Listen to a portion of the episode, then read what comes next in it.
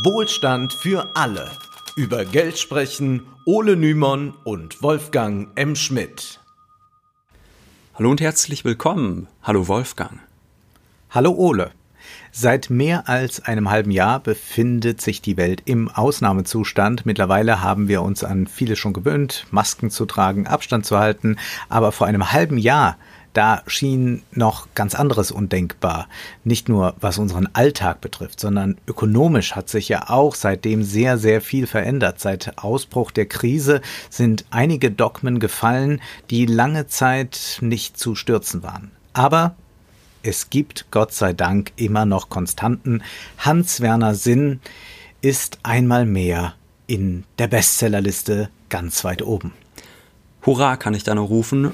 Also ich würde sagen, Leistung lohnt sich. Das sieht man an diesem Beispiel immer wieder. Schon vor der Krise mussten wir uns über viele Jahre hinweg von Leuten wie Sinn anhören, für dieses oder jenes sei kein Geld da. Die jüngeren Generationen, die sollen ja keinen Schuldenberg erben. Hilfe, Hilfe. Auf einmal war das Geld aber wieder da. Anfangs hieß es noch, das funktioniere nur, weil wir in Deutschland so fleißig gespart und die schwarze Null angebetet haben. Aber da haben mittlerweile wohl die meisten auch verstanden, dass das eigentlich Unfug war. Und das haben wir ja auch im Podcast schon öfter erklärt, weshalb man das jetzt nicht unbedingt nochmal so ausführen muss. Interessant ist aber, dass die Krise nun auch zu einem neuen Nachdenken über Staatsverschuldung geführt hat. Bei der FDP allerdings nicht. Das konnte man jetzt nochmal beim äh, Parteitag vor wenigen Tagen erleben.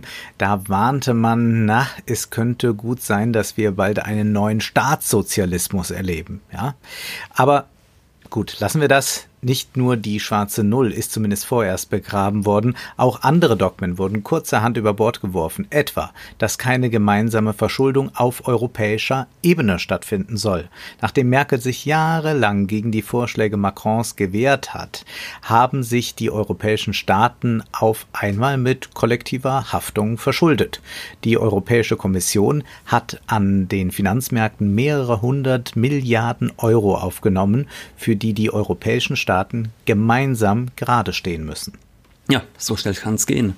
Als wir am Anfang der Krise sagten, das Ende der neoliberalen Sparpolitik könnte eingeläutet sein, da war das noch eine kühne Prognose.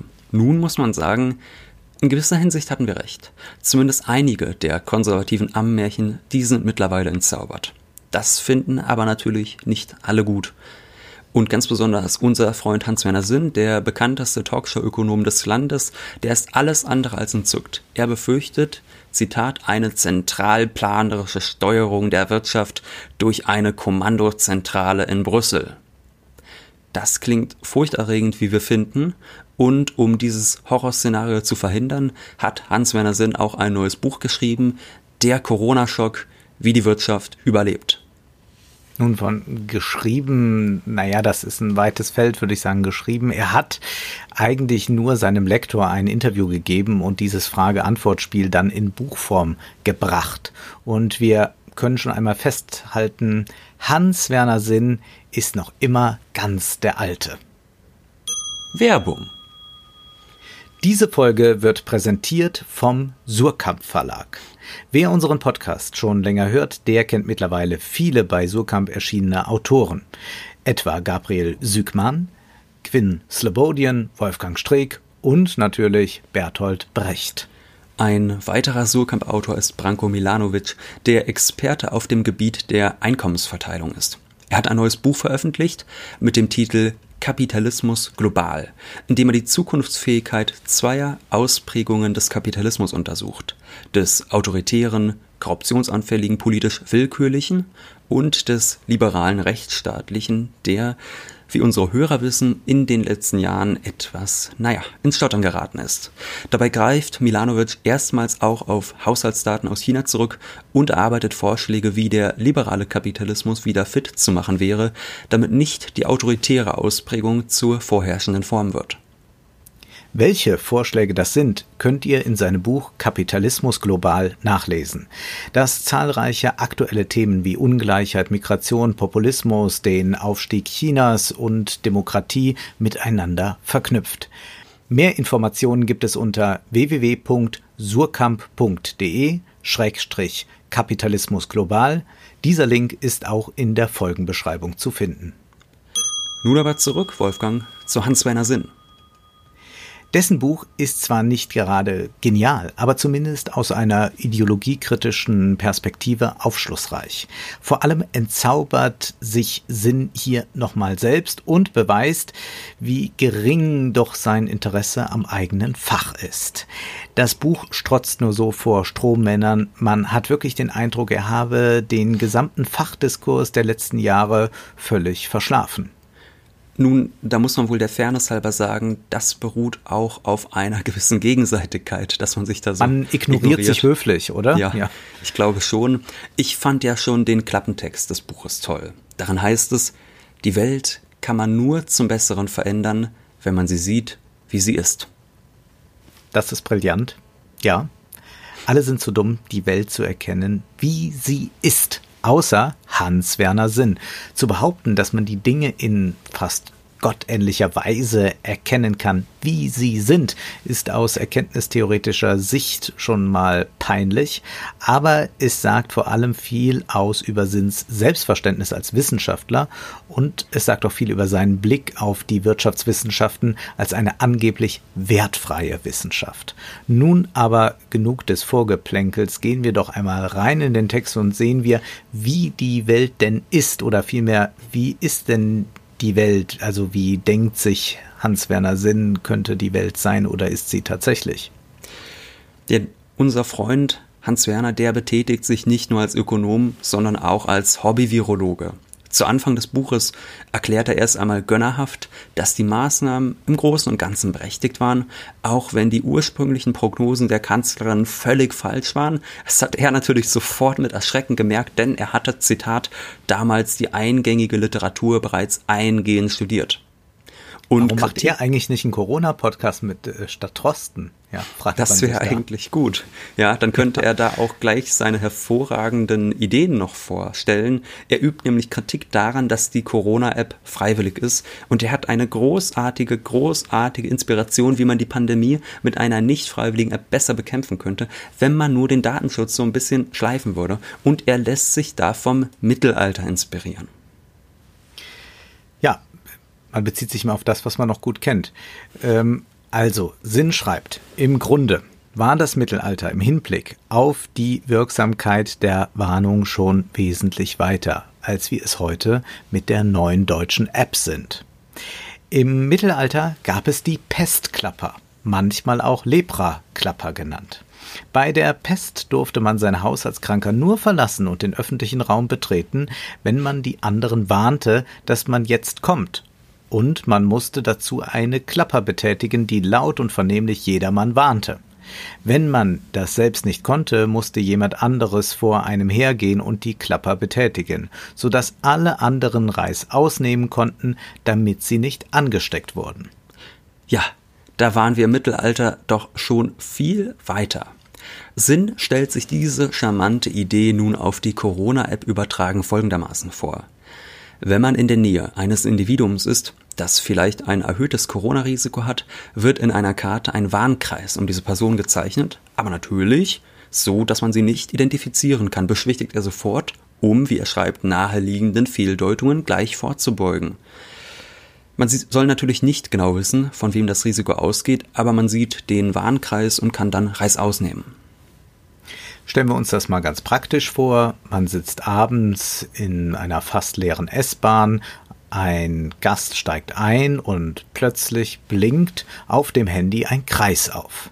Da kann man sich natürlich überhaupt nicht vorstellen, wer denn jetzt da der Übeltäter ist. Sehr praktikabel, klar. Und stellen wir uns erstmal vor, die Bahn sei voll und ein Warnkreis wird angezeigt, dann haben wir Panik und Gedränge. Aber es ist eine brillante Idee. Sinn echauffiert sich dann lieber über den deutschen Datenschutz in einem Zuge. Er sagt, unser Navi zeigt doch auch an, wo sich Staus ergeben. Warum zeigt es nicht die Ballung von Gefährdern im Raum? Den Stau darf ich melden, den Stau darf ich meiden, die Gefährder nicht. Ist denn die Zeit des Autofahrens wichtiger als das menschliche Leben? Welche verqueren Wertvorstellungen haben sich denn hier bloß in die Politik eingeschlichen?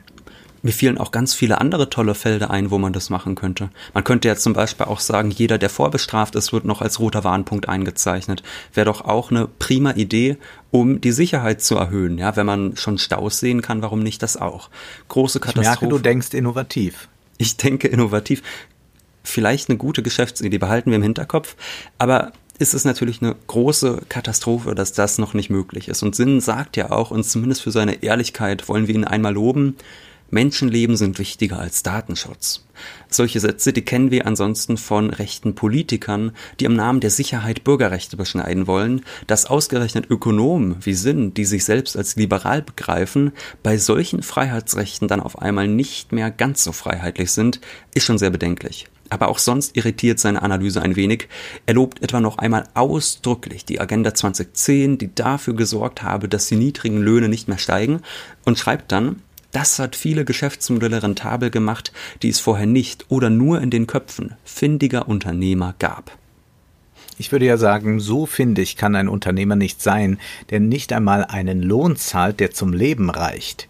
Denn die Agenda 2010 sorgt ja dafür, dass die gezahlten Löhne niedrig sind und der Staat dann aufstockt. Aber Sinn findet das ganz toll. Das ist schon verrückt. Normalerweise ist er immer gegen Staatseingriffe. Aber wenn der Staat Lohndumping subventioniert, dann findet Sinn das einfach großartig. Toll, dass nun die findigen Unternehmer ihre eigentlich unrentablen Geschäftsmodelle mit billig bezahlter Arbeit realisieren können. Aber wehe, wehe der Staat führt Mindestlöhne oder ähnliches ein dann ist auf einmal wieder der Tag des jüngsten Gerichts angesagt. Wir müssen noch einmal in Erinnerung rufen, dass Hans-Werner Sinn einer der Ökonomen war, die jahrelang am lautesten vor den verheerenden Folgen des Mindestlohns gewarnt haben. Man kann eigentlich bei Sinn immer von zwei Argumentationsmustern ausgehen. Erstens, er stellt sich immer auf die Seite des Kapitals und zweitens, er argumentiert immer nur von einem deutschen Standpunkt aus. Immer haftet seine Argumentation etwas sehr Nationalistisches an. Das wird auch in seinem neuen Buch überdeutlich. Immer wieder erklärt er, wie schlimm es ist, dass sich die europäischen Staaten nun gemeinsam verschuldet haben. Er hat große Angst davor, dass die Deutschen am Ende für die Schulden aufkommen müssen. Woran es aber liegt, dass andere europäische Länder ökonomisch so schwach sind, das will er nicht thematisieren. Ein großes Problem des Euroraums besteht ja darin, dass alle Länder dieselbe Währung haben und dasselbe Zinsniveau und das, obwohl die Länder wirtschaftlich unterschiedlich stark sind. Davon profitiert Deutschland sehr stark, denn Deutschland kann so viel exportieren. Es gilt ja, dass in Europa Waren und Dienstleistungen keinen Zöllen unterworfen sein sollen. Und vor allem können die anderen Staaten, da alle Euro-Staaten eine Währung haben, ihre Währung nicht abwerten, wie man es vor dem Euro hätte machen können. Unter einer Währungsabwertung können sich viele Hörer wohl wenig vorstellen. Also geben wir mal ein Beispiel. Stellen wir uns Europa vor der Einführung des Euro vor. Und jetzt kommt ein fiktives Szenario. Frankreich importiert deutlich mehr, als es exportiert. Nun kann Frankreich den Franc gegenüber der D-Mark abwerten. Das bedeutet, gestern hat man für einen Franc drei Mark bekommen, heute sind es noch zwei Mark. Dann werden Importe für Franzosen teurer und die eigenen Produkte verhältnismäßig günstiger. Und so kann ein Staat versuchen, durch eine Abwertung der eigenen Währung die Leistungsbilanz zu verbessern, also das Verhältnis von Importen zu Exporten. Das Problem mit einer einheitlichen Währung ist nur, Krisenländer können nicht mehr abwerten. Wenn nun ein Staat dauerhaft mehr importiert als exportiert, verschuldet er sich gegenüber dem Ausland und der Staat, der in Europa am meisten davon profitiert, ist eben Deutschland. Und deshalb ist es auch so verlogen, wenn deutsche Politiker einerseits sagen, die Südeuropäer sollen sparen und andererseits dann jubeln, Deutschland ist Exportweltmeister. Bei Sinn kann man diese Argumentation immer wieder beobachten. Das ist vor allem deshalb seltsam, weil man bei der Lektüre seiner Texte und auch dieses neuen Buches immer wieder den Eindruck hat, dass er viele Probleme der Eurozone gut erkennt und beschreibt. Also es soll jetzt nicht so klingen, äh, als wäre der Mann ein kompletter Idiot. Tatsächlich hat er viele Probleme der Eurozone, würde ich sagen, wirklich gut auf dem Schirm, aber er zieht dann immer wieder die falschen Schlüsse daraus. Er meint dann zum Beispiel, dass die Zahlungen, die nach Südeuropa gehen, nicht zu einer Verbesserung der Wettbewerbsfähigkeit dieser Länder führen. Stimmt. Nur bleibt die Frage, was hilft dann? Eigentlich müssten diese europäischen Länder gegenüber Deutschland an Stärke dazu gewinnen und das deutsche Exportmodell einschränken. Das würde ihnen wirklich helfen, aber das will Sinn ja auch nicht. Er argumentiert immer vom Standpunkt der deutschen Industrie aus, besonders von der deutschen Autoindustrie. Er schreibt etwa über die EU-Regulierungen. Es ist ja bekannt, dass die E-Autos sehr stark von Frankreich unterstützt werden. Die Devise dort ist, wir kommen mit den Verbrennungsmotoren nie gegen die Deutschen an, aber bei den E-Autos haben wir leichte Vorteile. Das sagt man nicht in solcher Deutlichkeit in der Öffentlichkeit, aber das meint man. Und deswegen kommen diese scharfen Grenzwerte hier in Europa zustande. Es ist unverantwortlich, dass die deutsche Politik das mitgemacht hat. Wir achten zu wenig auf die eigenen Belange und lassen es zu, dass grüne Ideologie anstelle eines grünen Verstandes sich paart mit den industriepolitischen Interessen anderer europäischer Länder. Gut, irgendwann muss man sich entscheiden. Man kann ja nicht erst fordern, dass andere Staaten ihre Wettbewerbssituation verbessern sollen und sich dann, wenn sie das tun, beschweren, dass darunter die deutsche Industrie leidet. Also wenn überhaupt, das will halt Sinn gerne, dann soll die Wettbewerbsfähigkeit dadurch hergestellt werden, dass die südeuropäischen Länder Löhne senken, dass aber vielleicht in Deutschland, wo lange kaum reale Lohnsteigerungen stattgefunden haben, diese erhöht werden könnten, das kommt ihm zum Beispiel nicht in den Sinn. Sinn will letztlich den Kreis quadrieren, wenn er fordert, dass die beiden Dinge bitte sehr unter einen Hut gebracht werden sollen. Man kann nicht die Wettbewerbsfähigkeit in Südeuropa stärken wollen und auf der anderen Seite die deutsche Industrie mit ihrem Exportmodell stärken wollen.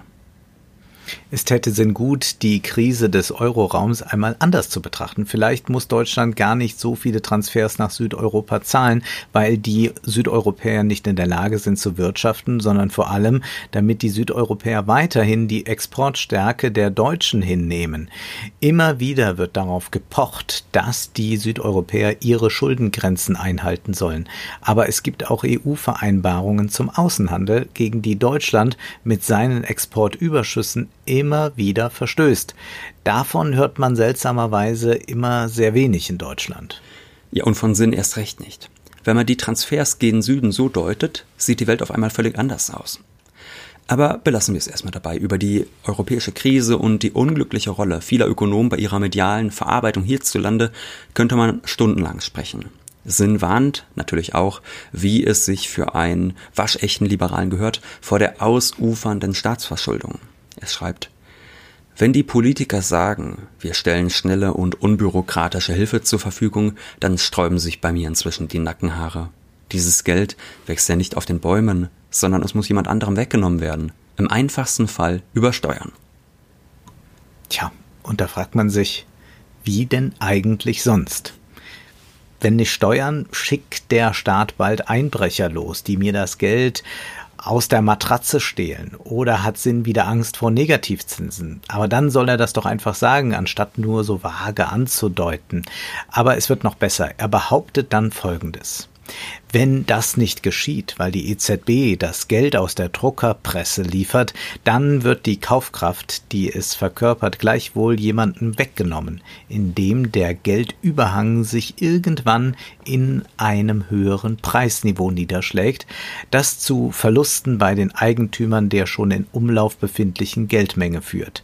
Diese Verluste sind genauso groß wie die Kaufkraft des neu gedruckten Geldes. Naja, Schön wär's. Was Sinn hier wieder mal aus der Mottenkiste verholt, ist die Quantitätstheorie des Geldes, wie wir sie bei Monetaristen wie Milton Friedman finden können und der zufolge eine Erhöhung der Geldmenge direkt auch auf die Inflation wirkt. An dieser Stelle verweisen wir einfach mal auf unsere Folge 48. Da geht es um verschiedene Erklärungen der Inflation eine andere Erklärung, die wir damals erläutert hatten, war die von Heiner Flassbeck, einem Keynesianer, der die Inflation durch das Verhältnis von Lohnsteigerungen und Produktivitätswachstum erklärt. Auch diese Theorie kann man sicherlich kritisieren, aber sie ist deutlich hilfreicher als die Quantitätstheorie, die Sinn wieder einmal in seinem neuen Buch bemüht. Er behauptet einen direkten Zusammenhang zwischen Geldmenge und Inflation, obwohl wir doch in den letzten Jahren ganz, ganz deutlich sehen konnten, wie falsch diese Behauptung ist. Die EZB hat durch ihre Niedrigzinspolitik dafür gesorgt, dass viel Geld entstanden ist. Dennoch ist die Verbraucherpreisinflation niedriger als das von der EZB anvisierte Ziel von knapp unter zwei Prozent, da das meiste neu geschaffene Geld nicht in der Realwirtschaft ankommt. Aber davon lässt sich Hans-Werner Sinn nicht beirren. Und er sagt nun, da er diese Gefahr der Inflation an die Wand gemalt hat, wäre das nicht der Fall, dann könnte eine Gesellschaft ihren Lebensstandard ja ganz einfach vergrößern, indem sie mehr Geld druckt. Eigentlich bräuchten wir dann auch nicht mehr zu arbeiten. Es reicht ja, wenn wir wie jetzt in der Corona-Krise die nicht mehr erwirtschafteten Einkommen aus den Notenpressen zur Verfügung stellen. Da haben wir so ein ganz klassisches Strohmann-Argument und man fragt sich, für wie dumm hält Hans-Werner Sinn seine wissenschaftlichen Kollegen, die seine Meinung nicht teilen.